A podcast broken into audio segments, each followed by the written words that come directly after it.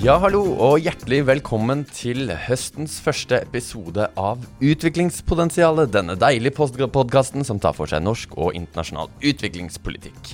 Jeg heter Mathias Slettholm, og med meg i studio har jeg alltid, som deg, Katarina Bu. Nei, alltid deg som Ja, skal ha, Hallo og hjertelig velkommen til Utviklingspotensialet. Jeg har fortsatt sommerferie og er litt i ørska. Mitt navn er Mathias Slettholm, og med meg har jeg Katarina Bu. Velkommen. Det heter ikke ørska, det heter ammetåke. Det er det du er i. Gratulerer, Mathias. Du har blitt pappa siden takk. sist. I denne episoden eh, så skal vi eh, få Harald Franke Lund fra noe som heter Cicero Shades of Green Green og Per Christian Spertoli fra Norfund hit. Det blir spennende. Uh, og, og, fremover. Det er jo snart valgkamp, men det snakker vi ikke så mye om denne gangen. Det er Neste episode tar vi en full fokus på uh, stortingsvalget og da partienes utviklings- og bistandspolitikk.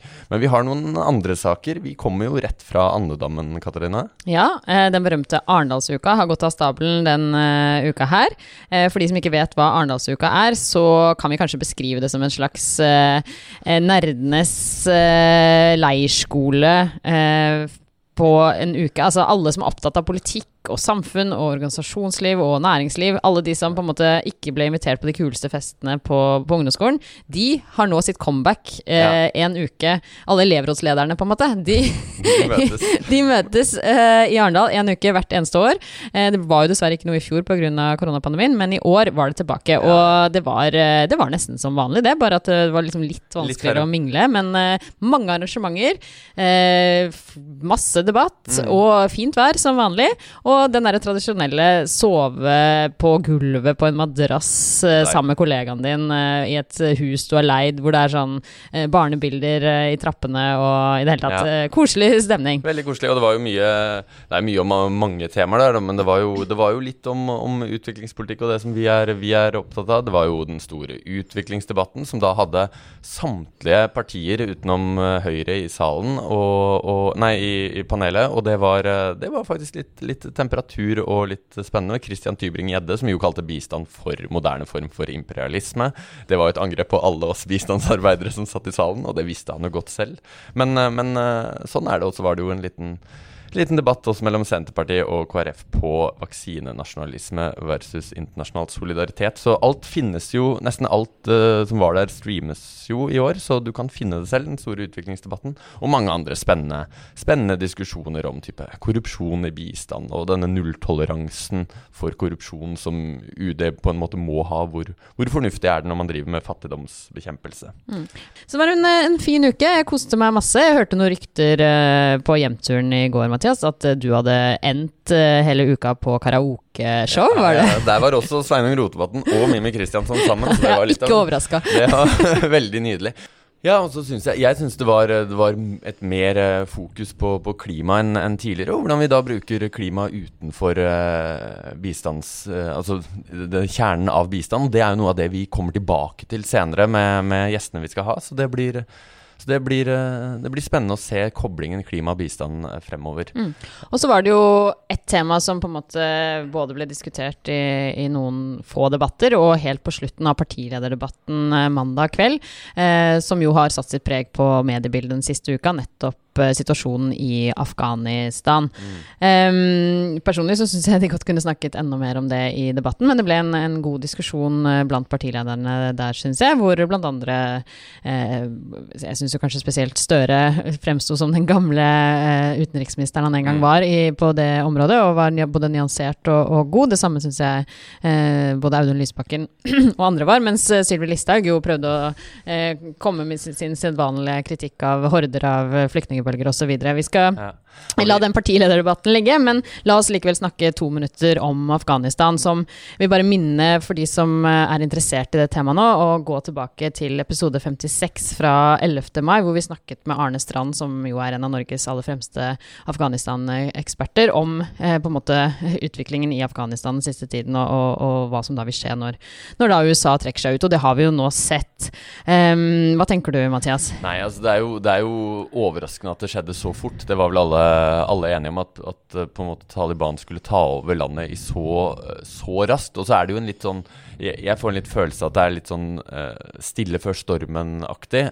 Fordi man vet ikke helt hvordan Taliban vil være, hvordan de vil samarbeide med Nato og hjelpe USA ut. Situasjonen særlig for, for kvinner. For man kan si mye om, mye om, om Afghanistan, men, men det internasjonale engasjementet som har vært der de siste 20 årene, har faktisk ført til at svært mange flere, flere, kvinner har fått utdanning. Og vil, hvordan den gruppa vil få det fremover, det blir veldig spennende. The Guardian snakka med en kvinnelig student som nå for det første opplevde å bli tvunget til å, til å, gå med burka på universitetsområdet, og følte vel egentlig at hun bare kunne brenne de, de uh, mastergradene hun hadde tatt, fordi at det ville ikke bli verdsatt uh, lenger. Det var ganske, ganske rystende, men, men, selvfølgelig vanskelig, vanskelig å, å, å, si. Men som sagt, 11. mai, episode 56. Og Arne Strand, så vidt jeg husker, han på en måte forskutterte han litt at Taliban kom til å bli mye mer sentrale. Så, mm. så du kan faktisk lære mye om Eh, mye om Afghanistan og situasjonen av å høre denne episoden. Mm. Jeg kommer tilbake med en anbefaling også på slutten eh, om Afghanistan. Men eh, la oss eh, ønske velkommen eh, to eh, kloke herrer inn i studio.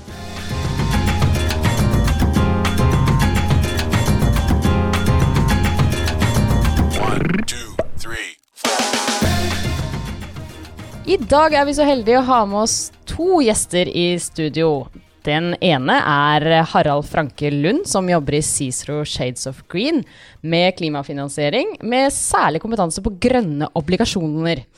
Han uh, har vært tidligere nestleder i Norges forhandlingsdelegasjon til de internasjonale klimaforhandlingene, bl.a. under klimatoppmøtet i København i 2009, og har også jobbet for uh, både Finansdepartementet og Miljøverndepartementet. Og var også en liten periode rådgiver for FNs spesialutsending på klima, Jens Stoltenberg, i 2014, før da Jens, som vi liker å kalle den her på huset, ble generalsekretær i Nato. Og så er vi så heldige å ha med oss eh, Per Christian Spertoli, som er leder for Samfunnskontakt i Norfund. Det er eh, Norges statlige investeringsfond for utviklingsland. Han har tidligere vært ansatt i Klimastiftelsen Zero, eh, både som kommunikasjonsrådgiver og som fagansvarlig for finans. Og har også jobbet for Plan Norge og har bakgrunn fra politisk arbeid. Så nå sitter det mye kompetanse i studio her, Mathias. Velkommen begge to. Eh, som sagt eh, tidligere i podkasten, så skal vi la problembeskrivelsen ligge litt nå. Den tror jeg de aller fleste av våre lyttere har eh, eh, hørt, og ikke minst diskutert og, og, hørt mye om de siste ukene. Men vi skal snakke om løsningene på verdens klimautfordringer. Men, eh, men, jeg, men jeg, må nesten likevel begynne med å spørre dere begge to. Eh, når denne nye rapporten fra FNs klimapanel kom for et par uker siden, og den sier da nå er det kode rød Uh, og det er på en måte ingen tvil overhodet lenger at uh, klimaendringene er menneskeskapte. Hva tenkte dere da, Per Kristian? Jeg tror jeg tenkte som de fleste som har vært uh, opptatt av klima, at nå, nå håper jeg virkelig at alvoret begynner å, å, å gå innover folk. og at det går bort fra bare en bekymring og noe man snakker pent om, til å faktisk gå inn for reelle handlinger og se at vi, vi trenger å skynde oss ekstremt. Vi har utrolig dårlig tid. Det er ikke lenger et spørsmål om å sette klimatiltak opp imot hverandre. Det er et spørsmål om å gjøre alt på en gang, for det, vi har ikke tid. Eh, så, og det er jo gode signaler om at i hvert fall, i hvert fall kommet opp på dagsordenen i den norske valgkampen. Så, så vi la oss håpe også at det oversettes i reell handling og en kraftig opptrapping av klimatiltak. Mm. Hva med deg, Harald? Du har fulgt dette feltet lenge fra ulike steder. Hva, hva tenkte du? Er det optimisme eller uh, oppgitthet? Nei, Jeg tenker jo at denne rapporten den understreker bare alvoret nok en eh, gang. Og at understreker at vi har uh, ekstremt dårlig tid uh, på oss. Så, så, her er det bare å, å komme i gang. Mm.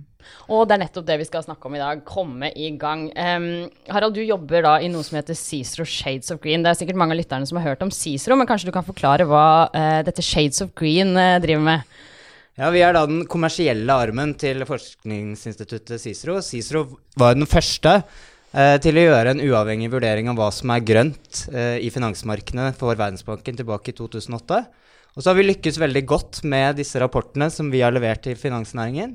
Så for et par år siden så skilte vi det ut som et uh, eget selskap.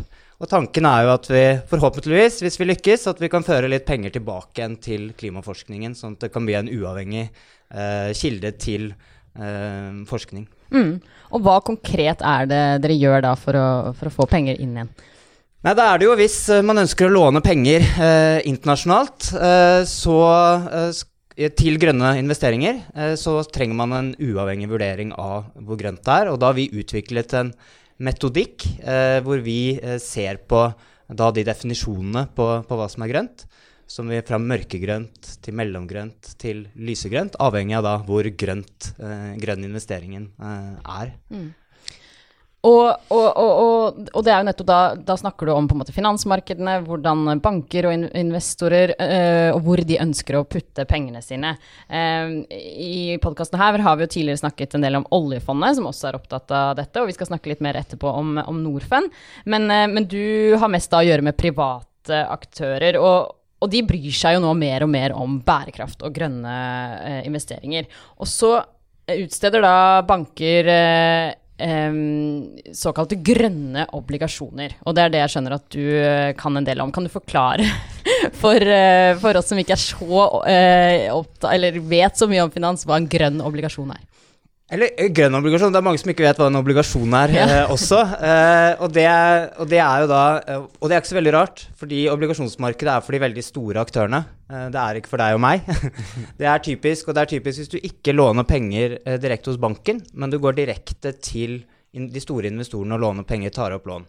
Men det er, de, det er, det er for de store organisasjonene. Men det kan være kommuner, det kan være land, det kan være kommersielle selskap. Eh, som vi har jobbet med.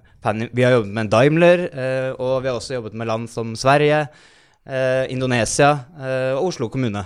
Mm. Så når de da ønsker å finansiere sine grønne prosjekter, så kan de utstede en obligasjon, går til disse investorene og ber om å få låne penger til da disse type prosjekter. Men da istedenfor å gå til banken, så går de direkte til investorene og utsteder en såkalt obligasjon, eller grønn obligasjon, da, hvis mm. det er mm. grønne formål. Kan du nevne et eksempel på en grønn obligasjon? Altså Hva skal til for at en obligasjon er grønn, og, eller svart eller grå? Eller jeg nevnte jo Verdensbanken, som var den første til å utstede en grønn obligasjon. Eh, de bruker det jo da til sin grønne prosjektportefølje. Eh, så det vil jo typisk kunne være prosjekter i India hvor man fokuserer på grunnvann. Eh, eller hvor man tiltak som går på å forberede seg på ekstremvær Dominikansk republikk. Eller når jeg sa, nevnte Indonesia, så kan det være jernbaneprosjekter i, i, Indonesia. Eller for oss her hjemme så har jo Kommunalbanken også utstedt grønne obligasjoner, så da kan det være å gjøre om en parkeringsplass til eh, en park for å ta imot eh, ekstremnedbør når det kommer, på en naturlig måte. Hmm. Og, og dette er jo veldig veldig store summer. Kan du si noe om, om volumet på, på, grønne obligasjoner? Altså vi, vi, i bistandsbransjen vi snakker gjerne om denne bistandsprosenten og disse 40 milliardene, men her antar jeg på en måte at det er, det er virkelig store summer som er på vei oppover fremover? Ja, det har jo gradvis økt mer og mer, eh, dette med volumet i dette markedet. Eh, nå har vi jeg tror, vi jeg tror, markedet for grønne obligasjoner, det utstående markedet for grønne obligasjoner nå har, er større enn verdien av oljefondet. Mm. Så det er mer enn 1000 eh, milliarder eh, dollar vi snakker om. Mm. Så det er en stu, stor sum, men det er fortsatt en liten del, eh, prosentandel, 1-2% av det totale obligasjonsmarkedet. Mm. Så det er ikke tvil om at vi må gjøre mer av obligasjonsmarkedet at det er mer fokus på da, bærekraft og grønt spesielt. Mm. Er, det, er, det, riktig forstått at, at, det er investorene selv som måte, bestemmer uh, om en obligasjon er grønn eller ikke når de ønsker å investere, og kan ikke dette da i så tilfelle føre til en sånn grønnvasking som man snakker om uh, i andre sammenhenger også? Jeg tror Det som har vært styrken til obligasjonsmarkedet, grønne obligasjonsmarkedet, er jo at investorene her har skjønt at dette innebærer klimarisiko, er en finansiell risiko. Så de har en egeninteresse i å investere i grønne obligasjoner. Eh, og det har også vært, eh, I dette markedet så, og de rapportene vi skriver, så vet vi at investorene faktisk leser disse rapportene. Mm. Og det dreier seg om kapasitetsbygging eh, hos investorene. Men dette er jo et frivillig marked, så det er jo opp til investor, man tvinger ikke investorene til å investere dette. Man eh, gir dem argumenter eh, for å investere grønt. Og det er klart, Så det er jo egentlig i deres egeninteresse å ikke grønnvaske det sånn sett fra investorståsted. Men de som utsteder obligasjonene, kan jo ha en egeninteresse i å definere noe som uh, er grønt. Og det er jo nettopp derfor det er så viktig å ha en uavhengig vurdering, sånn mm. som vi, den jobben som vi gjør. Sånn at du får på en måte en second opinion på om det er grønt eller ikke. For å bygge kapasitet hos investorer. Er det som skal få oss ut av klimakrisen? Altså at uh, Er det markedet som skal redde oss? Det som er veldig spennende med markedet, er jo at det bringer fremtiden til nåtid. Eh, som jeg nevnte, dette er en egeninteresse til investorene. For nettopp man, en, verdien av en bygning, hvis vi snakker om havnivåstigning, eh, den eh, forsvinner jo ikke Eller den går jo ikke ned eh, når eh, huset er overflommet. Den går ned når du vet at den kommer til å skje. Sånn at eh, jeg tror investorer og finansnæringen har en veldig viktig funksjon i å konkretisere hva dette faktisk eh, innebærer. Men samtidig så vi trenger jo all klimapolitikk eh, også, for dette dreier seg også om hva slags reguleringer kommer. Hva skjer innenfor eh, bi biler? Når blir det eventuelt forbudt å produsere fossilbiler? Mm. Og da er det viktig for investorer å investere i de produsentene som faktisk produserer de de bilmodellene, elbilmodellene som selger godt. Mm. Uh, så, og hvis man ikke følger opp med reguleringen, uh, så er jo ikke risikoen like stor. Mm. Så det er ikke tvil om at man må ha høy karbonpris, man må ha forbud, man må ha all klimapolitikken i, i tillegg. Men mm. finansnæringen helt, gjør og kommer helt sikkert til å spille en veldig viktig rolle. Mm. Er det noen, sånn du ser det, du har kontakt gjennom din jobb med mange ulike selskaper og mange i miljøet er det på en måte Kan du si noe? Er det noen som ikke henger med? Hva skjer med de? De som ikke, de som ikke gjør dette her? Jeg tror nå, jeg jobber jo med de som henger med, da. Som, som ønsker å utstede grønne obligasjoner. Så vi har startet der. Men det, men det, er jo det som er hele poenget. Og kanskje eiendomsbransjen i Sverige er et godt eksempel. Der er det kanskje flest selskaper som har grønne obligasjoner. Og det vi hører nå, er jo at uh, hvis du kommer til markedet med en vanlig obligasjon, så begynner investorer å spørre hvorfor er ikke dette grønt. Mm. Og da får de et forklaringsproblem. Mm. Mm. Og så er det da det litt som Mathias var innom, eh, litt hva er egentlig dette som er grønt? Altså um, hvordan vet man på en måte at det er det? Um, og det er jo det ditt selskap uh, driver med, å prøve da å finne en uh, second opinion, som du, som du, sa, om hvorvidt det er grønt. Og så har du nettopp bidratt til en bok om klimarett, og da er vi jo inne på jussen. Uh, en bok som Hans Christian Bugge har vært redaktør for. Og her skriver du om EUs regelverk, som skal danne grunnlag for en europeisk standard da, for grønne obligasjoner, og da en felles merkeordning for finansielle produkter rettet også mot forbrukere. Men, eh, men i den teksten, som jeg syns var veldig interessant så, interessant, så advarer du samtidig mot at man skal overregulere dette. Eh, hvorfor det? Det henger sammen med at det er et frivillig marked, men samtidig så vil jeg jo si at uh, vi er jo veldig for uh, den aktive rollen som EU tar på dette området egentlig noe av det verste vi kan gjøre, er å ikke gjøre noen ting. Mm.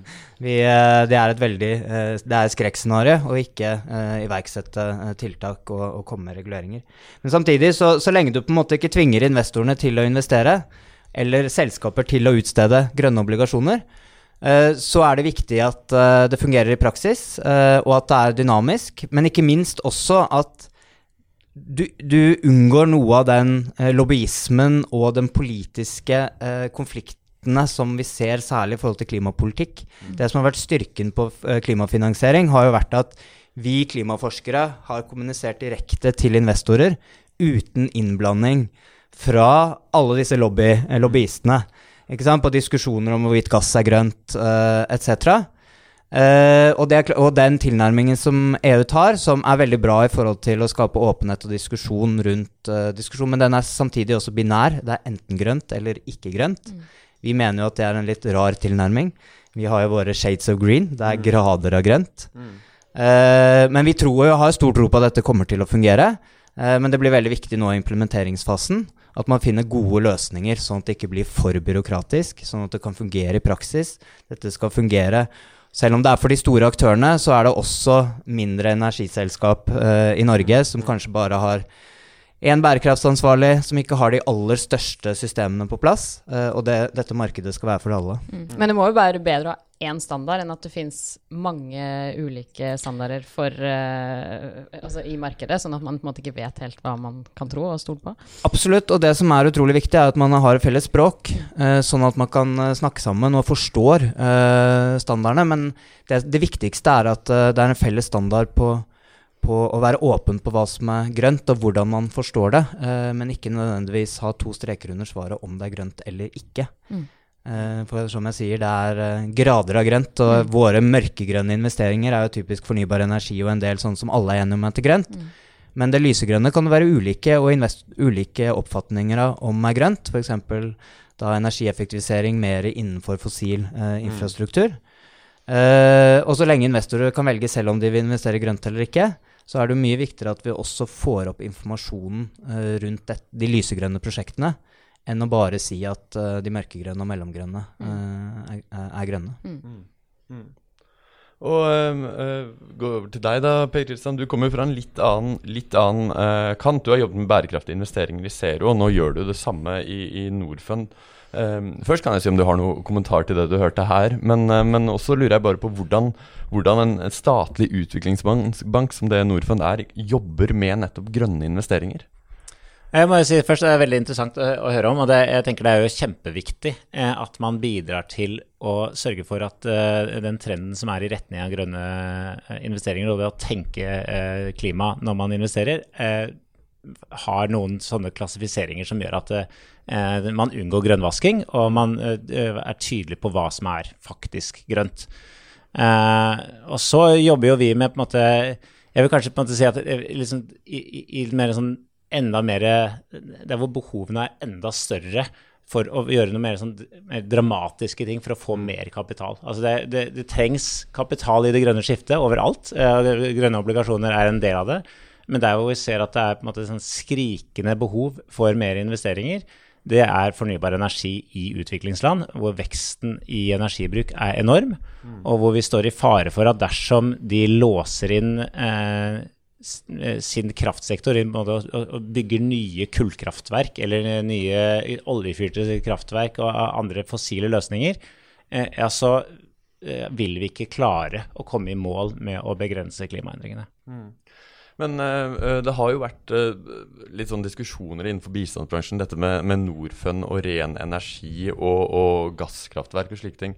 Uh, vil du si at, at Norfund klarer dette målet med både da, å redusere fattigdom og bidra til grønn utvikling?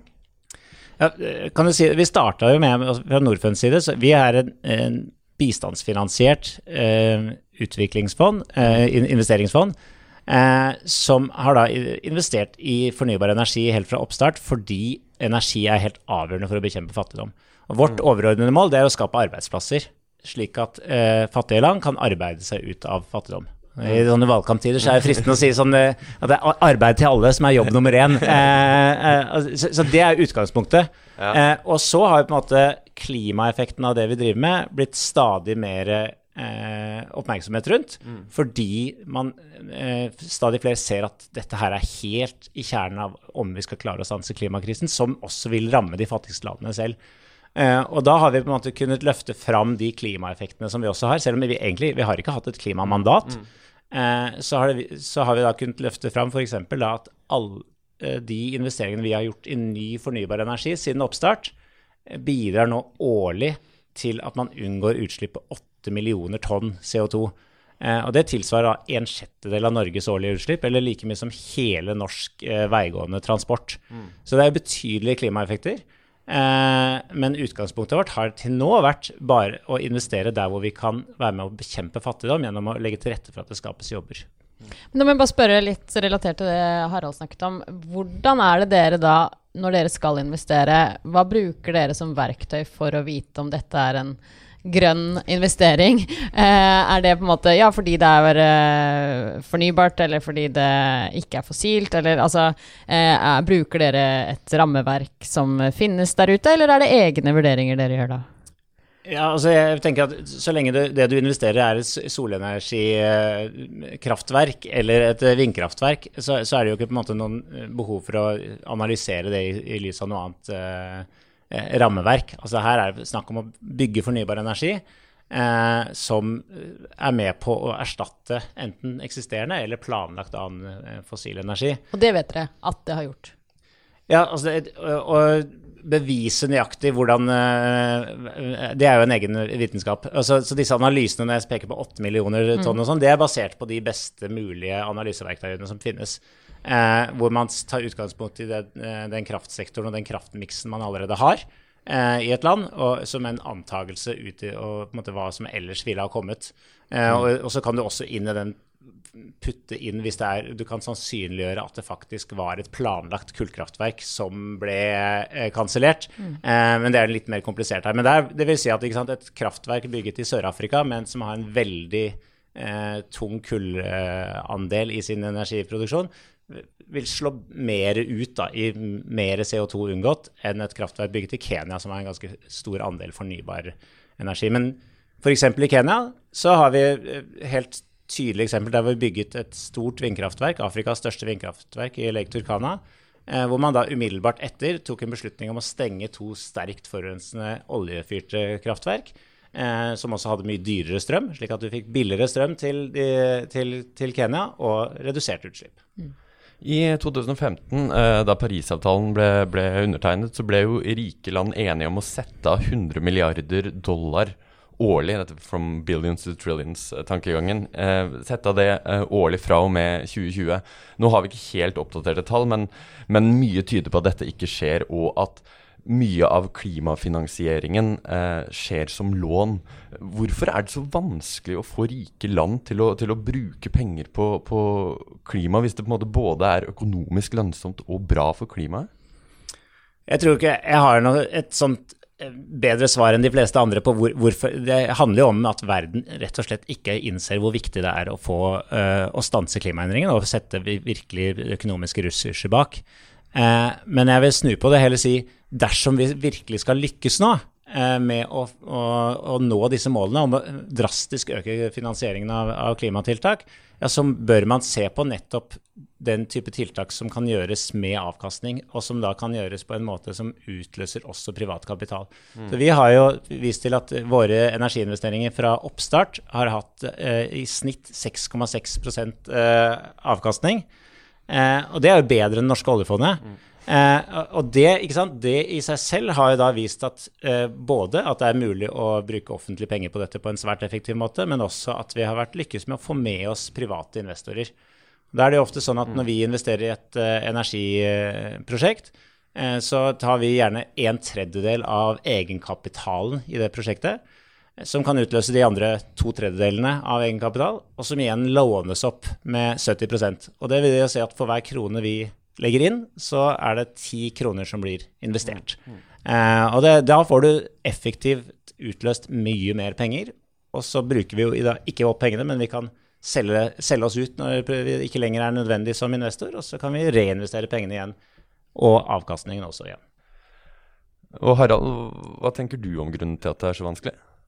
Nei, jeg tenker jo Dette er litt tilbake til det jeg jobbet med før jeg begynte å jobbe med grønne obligasjoner. Da jeg jobbet med klimaforhandlingene. Eh, og da vi lagde denne rapporten som Stoltenberg eh, jobbet med tilbake igjen i 2010, så er det jo Hvis du skal uh, overføre disse pengene til utviklingslandene, så må du først dra inn pengene, og det mm. skjer jo gjennom skatteseddelen. Og for mange politikere, og vi kjenner jo det fra den hjemlige debatten nå, det å øke skatter kan uh, være veldig utfordrende.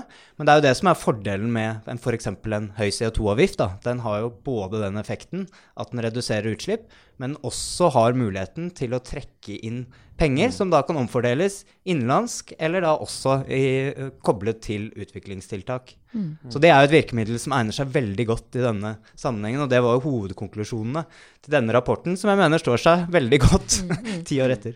Men, eh, men eh, hva tenker du om det som Per Kristian sier eh, om at det er eh, behov for mye mer penger til klimafinansiering og grønne prosjekter, og at vi trenger økt kapital i markedet? Fordi hvis jeg kan teste en påstand egentlig på dere begge to, så hører jeg ofte fra de som både jobber med disse tingene, og uh, ikke minst i spesielt lav- og mellominntektsland, at uh, det ikke er egentlig mangel på kapital. Det er mangel på gode prosjekter. Uh, Det er de prosjektene hvor vi skal putte denne kapitalen, altså disse solcelleanleggene og denne fornybare energien, det er det som mangler. Er det noe sannhet i den påstanden, Harald først? Ja, det tror jeg. Eh, Men det tror jeg henger, det henger sammen med at vi ikke har kommet lenger i omstillingen enn vi har. Det er jo nettopp derfor vi trenger klimapolitikk. For å få til omstillingen, sånn at vi får flere grønne prosjekter. Men jeg tror også det er fordi at man har ikke tenkt på den måten at når man, når man snakker om finansiering av prosjekter, så kan det være store prosjekter som inneholder en del av det er grønt, øh, og andre deler er ikke grønne. Og hvis du skal på en måte få grønn finansiering, så må du skille ut det grønne. Og det er en sorteringsjobb som man har startet på, eh, men som kan være veldig krevende. Særlig på hjemlige trakter hvis du har eh, transportprosjekter. Det å skille ut gang- og sykkelvei eh, fra det andre. Eh, da må du starte tidlig. Eh, ja, dette er en påstand som vi hører ofte, men det handler jo om at eh, investorer ser etter eh, prosjekter med en viss risikoprofil, eh, og hvor avkastningen må stå i forhold til det. Og det alle utviklingsland har til felles, det er at risikoen både reelt sett er eh, høy, og ikke minst oppleves som mye høyere enn i, i andre land. Og det betyr at veldig mange investorer tør ikke å gå inn. Eh, eh, og hvis de skal gå inn, så skal de ha en veldig høy avkastning, som igjen gjør at fornybar energi ikke er konkurransedyktig med fossilt. For det fornybar energi har til felles, det er jo at når du skal bygge, om det er et vannkraftverk eller et vindkraftverk eller et solkraftverk, så kommer nesten hele utgiften i forkant som en stor investering. Og så er det nesten gratis å drifte eh, i, i mange, mange år framover. Mens et fossilt kraftverk har en lavere investering, men er dyrere i drift. Og Det betyr at for hver prosent eh, høyere eh, rente eller avkastning en investor krever, jo vanskeligere er det for et fornybart energiprosjekt å konkurrere. Og Det gjør at det fortsatt er eh, rasjonelt å bygge kullkraftverk i en del eh, utviklingsland, fordi det faktisk er billigst fortsatt. Fordi det ikke er tilgjengelig kapital, eh, eller fordi det ikke er billig nok kapital. Slik at, det, men det er helt riktig at man da trenger investorer som er villige til å gå i en tidlig fase, og det er nettopp det Norfund gjør. da. At Man går fra en helt tidlig fase. Jeg nevnte dette vindkraftverket i Lake Turkana. Der var vi med helt, helt startfase, hvor ingen andre vil tørre å røre dette prosjektet. Og, og så vært med på å utvikle det. Og så har vi nå i sommer solgt oss ut av prosjektet eh, til investorer som er villige til å plassere penger i et mm, kraftverk som er oppe og går. Eh, hvor den eneste risikoen som gjenstår, er på en måte at man betaler de løpende energiregningene. Mens vi tok den investeringen, mens det var mange andre risikofaktorer inne i dette prosjektet. Så det, den type risikokapital er det kjempebehov for. Eh, Vi snakker litt om, om, om regjeringen og si, bistand også. For rett før sommeren så kom jo eh, regjeringen med nyheten at de skal sette av eh, 10 milliarder kroner over et femårsperspektiv til et, til et klimafond som først og fremst skal investere i fornybar energi i Asia.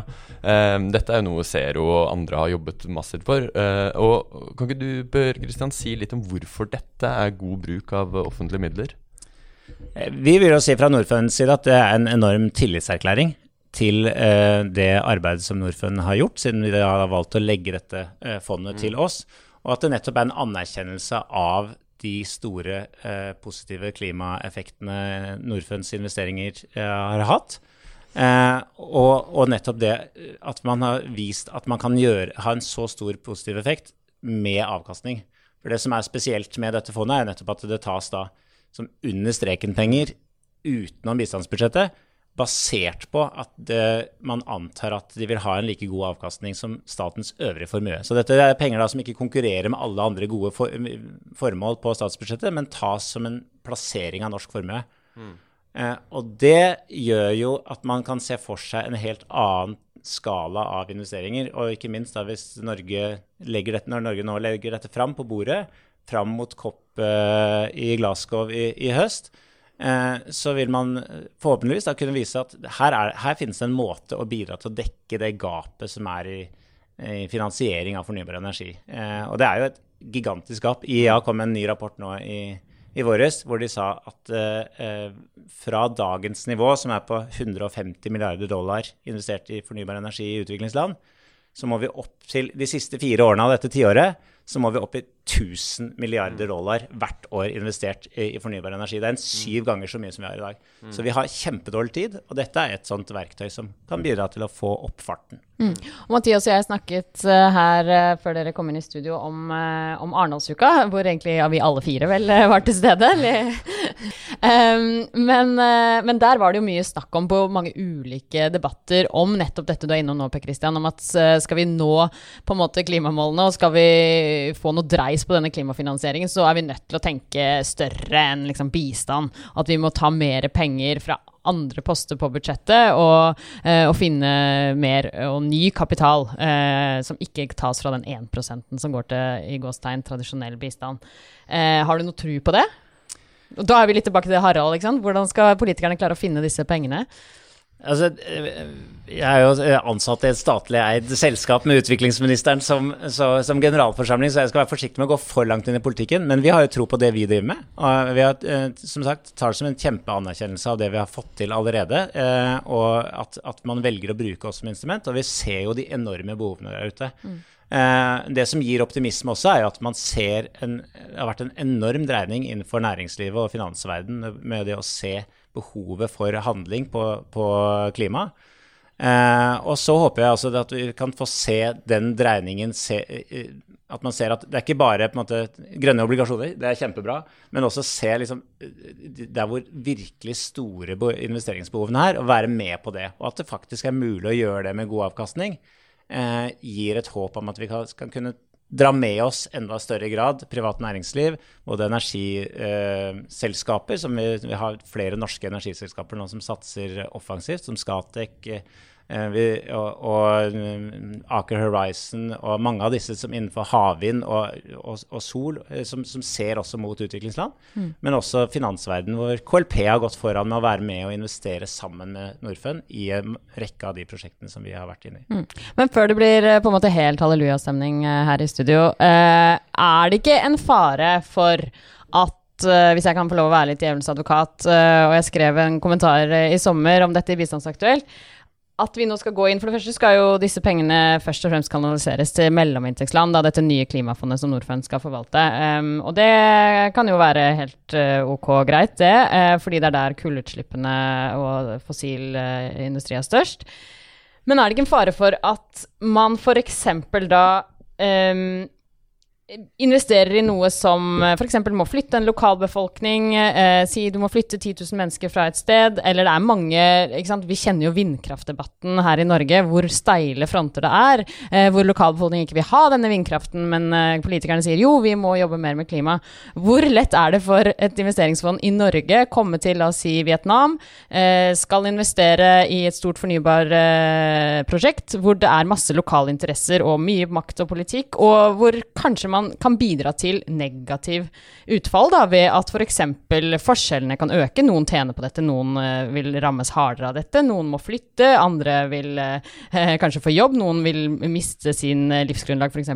jord. Uh, hvor bevisst er dere på disse tingene i Norfund, både før og under disse prosjektene settes i gang?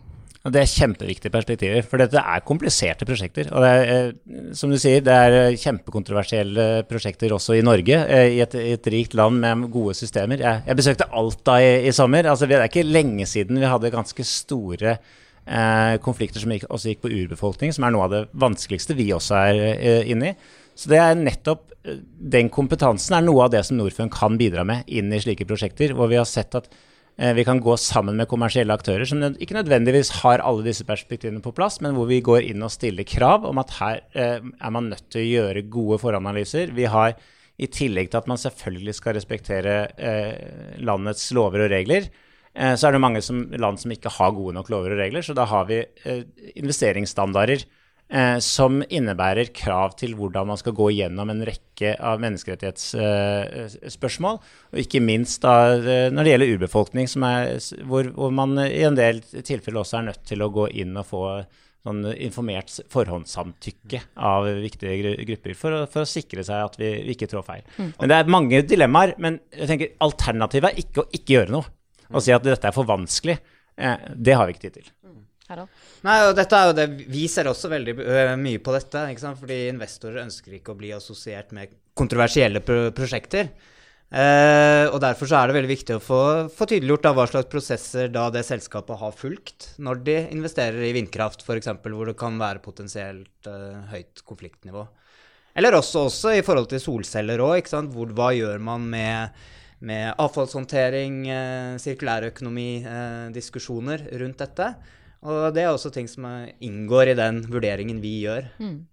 Fra der dere to sitter, begge to, en i en offentlig, statlig eid eh, et investeringsfond, og en i det mer det private. Um, har dere noe tro på at vi vil lykkes, og hva er det på en måte som må til nå eh, fra alle krefter for at vi skal få til både mer og ikke minst bedre klimafinansiering? Per Christian? Jeg tenker, eh, som jeg sa innledningsvis, vi, vi, er nødt til å gjøre alt på en gang. Vi må ikke sette uh, de ulike klimatiltakene opp mot hverandre. Og så må vi bruke det handlingsrommet som hver enkelt har. Altså Om du er eh, privat investor eller om du er politiker, så er det, så er det å se hvor kan man strekke strikken lenger. Og Vi har på en måte utfordret finansbransjen da jeg jobbet i Zero, jeg pleide å snakke om at grønn finans 1.0, det er å på en måte bare kvitte seg med verstingene. Men det kan du ikke skryte av lenger nå. Nå er du nødt til, Hvis du skal virkelig skryte av å være grønn og har lyst til å være med på å gjøre noe viktig for klimaet, da må du være med å finansiere de viktigste eh, løsningene for å stanse klimakrisen. Og vi mener jo det at eh, å investere i fornybar energi i utviklingsland, det er kanskje noe av det aller viktigste du kan gjøre, hvor behovet for kapital er desidert størst, og hvor det å få tilgang på mer kapital kan utløse den største eh, endringene som vi er nødt til å lykkes med hvis vi skal stanse klimakrisen. Mm. Nei, jeg tror vi må, vi må, tenke annerledes, rett og slett. Jeg vil være så ærlig å si at jeg tror vi må Hvordan vi liksom tilnærmer oss problemstillingen på. Det, for det dreier, seg bare, dreier seg ikke bare om fornybar energi eller, eller solceller versus kull. Det er hvordan bygger vi? Eh, hvor kommer materialene fra? Bygger vi tre? Etc. Så det er på en måte gjennomgående i alle sektorer, og også fysisk klimarisiko hvordan berører Vi må forberede oss. Vi ser at klimaet endrer seg. Så det går på, på en måte, det er en mentalitetsendring som må skje, som er i ferd med å skje. Uh, men vi har bare startet. Mm. Harald Franke Lund og Per Kristian Spertoli, takk for at dere kom hit til Utviklingspotensial.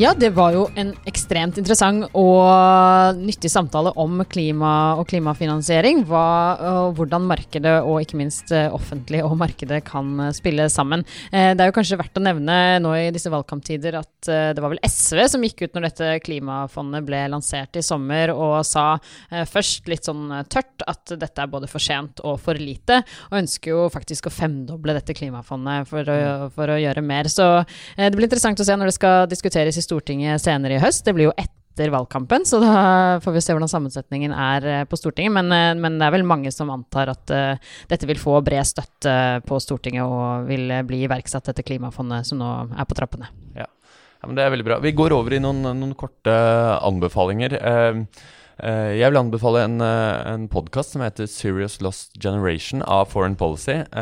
I, i, vår så var det jo da ti år siden siden måte krigen i Syria starta, eller med den arabiske våren og, og, og fremover. Og denne velproduserte podkasten fra Foreign Policy tar for seg på en måte det humanitære aspektet ved denne, denne krigen, denne tiårslange krigen. Vi møter personer som både er internt fordrevet i, i Syria, men også da i nabolandene eh, Libanon og, og, Jordan, og noen som også har flykta helt til, til Europa og deres ferd, og hva man hva man tenker om, om, landet sitt. Og øh, man skal på en måte huske det at Syria var et av, de, måte, et av landene i Midtøsten der befolkningen hadde høyest utdanning, sånn i gjennomsnitt. Så det var veldig mange, mange måte øvre middelklassefolk som ganske, levde ganske eh, rikt liv. Og så kommer denne krigen, og så vet man jo ikke hva som skjer. Og mange mener jo at denne måte krigen har blitt, blitt, tatt av internasjonale aktører. At man mister liksom det syriske aspektet på krigen i landet sitt. Så veldig mange sterke historier blir veldig, veldig rørt og veldig sterkt og veldig sånn patosfylt. Men av og til så tenker jeg at det er bra å ha en, ha en, en podkast som virkelig rører ved måte, det humanitære hjertet og høre om, høre om barn på tre-fire år som ikke har utvikla skikkelig språk ennå fordi man er så traumatisert og sånn. Og så det blir jo sånn Da har jeg selv en, sønn på, på, et år som, som på, Nei, på en måned som på en måte Jeg gleder meg så sykt til han begynner å snakke med meg, for foreløpig er det ganske mye enveiskommunikasjon. Men, men, uh, men den, den uh, situasjonen for det syriske folk er bare helt vill. Så det er en, mm. en rørende podkast fra Foreign Policy. Mm. Og eh, ja, det blir ikke så mye lystere med min eh, anbefaling. Eh, jeg nevnte tidligere at jeg hadde en anbefaling om Afghanistan, og du sa jo nettopp dette at Arne Strand også nevnte at Taliban nok kommer til å styrke seg når USA trekker seg ut. Og jeg så nylig en dokumentar av en britisk dokumentarfilmskaper som heter Ben Anderson. Um, han laget denne dokumentaren i 2013, kom den ut. Den er vel filmet i 2012, kom ut i 2013, og den ligger gratis tilgjengelig for alle på Wise, eh, YouTube sin kanal. Jeg anbefaler å se den, eh, fordi den gir et ganske sjokkerende og ærlig bilde av eh, hvordan eh, amerikanske ISAF-styrken har trent eh, de lokale politistyrkene. ikke sant? Og dette var jo det som på en måte skulle være det som tok over når da USA nå trekker seg ut. Da skulle liksom regjeringsstyrken og de lokale politistyrkene på en måte holde orden. Og det sier jo han rett ut, og viser helt tydelig i denne dokumentaren eh, at jo ikke fungerer. Altså det er et sånt klassisk bilde på en sånn håpløs eh, eh hva skal jeg si, i gåstegn eh, institusjonsbygg bygging som ikke fungerer. Altså disse lokale politistyrkene. For det første er de jo Eh, har veldig lav utdannelse. Eh, flere av de er regelrett rusa på heroin og opium.